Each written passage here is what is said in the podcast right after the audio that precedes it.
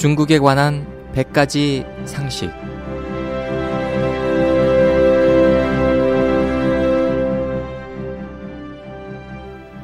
여러분 안녕하십니까? 중국에 관한 100가지 상식 홍승일입니다. 중공이 신주 우주 비행선을 크게 선전하자 진상을 모르는 사람들은 이를 거대한 성과라고 여깁니다. 사실 신주 우주선은 러시아 기술을 모방해 창의성이라곤 전혀 없습니다. 특히 우주복과 생명 유지 시스템 등은 직접 러시아에서 구매한 것입니다. 총책임자와 모든 우주인들을 포함해 전부 러시아에서 훈련을 받았습니다. 그러므로 현대화란 바로 러시아화입니다.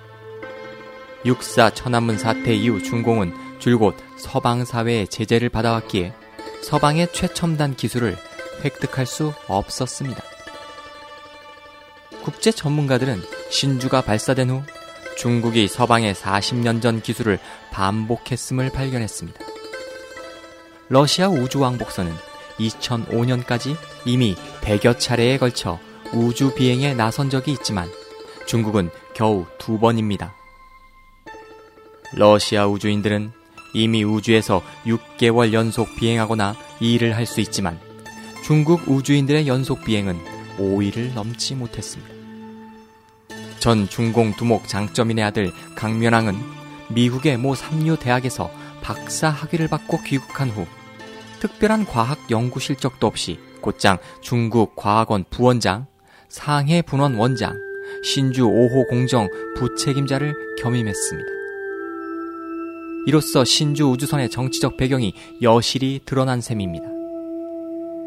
신주가 하늘에 올라간 후 중공은 이 공정을 이용해 전국 각 민족 인민들이 당 중앙 주변에서 긴밀히 단결하도록 고무했다라며 공개적으로 선전했습니다.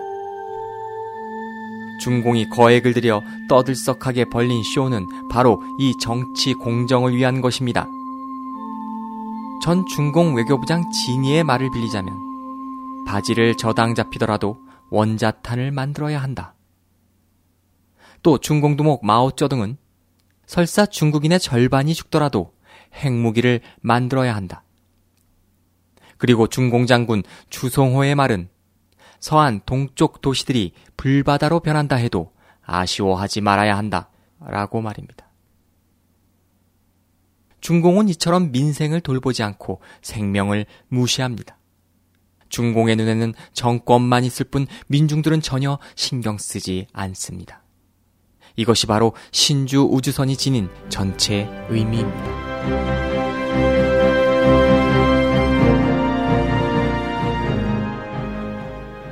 지금까지 홍승일이었습니다.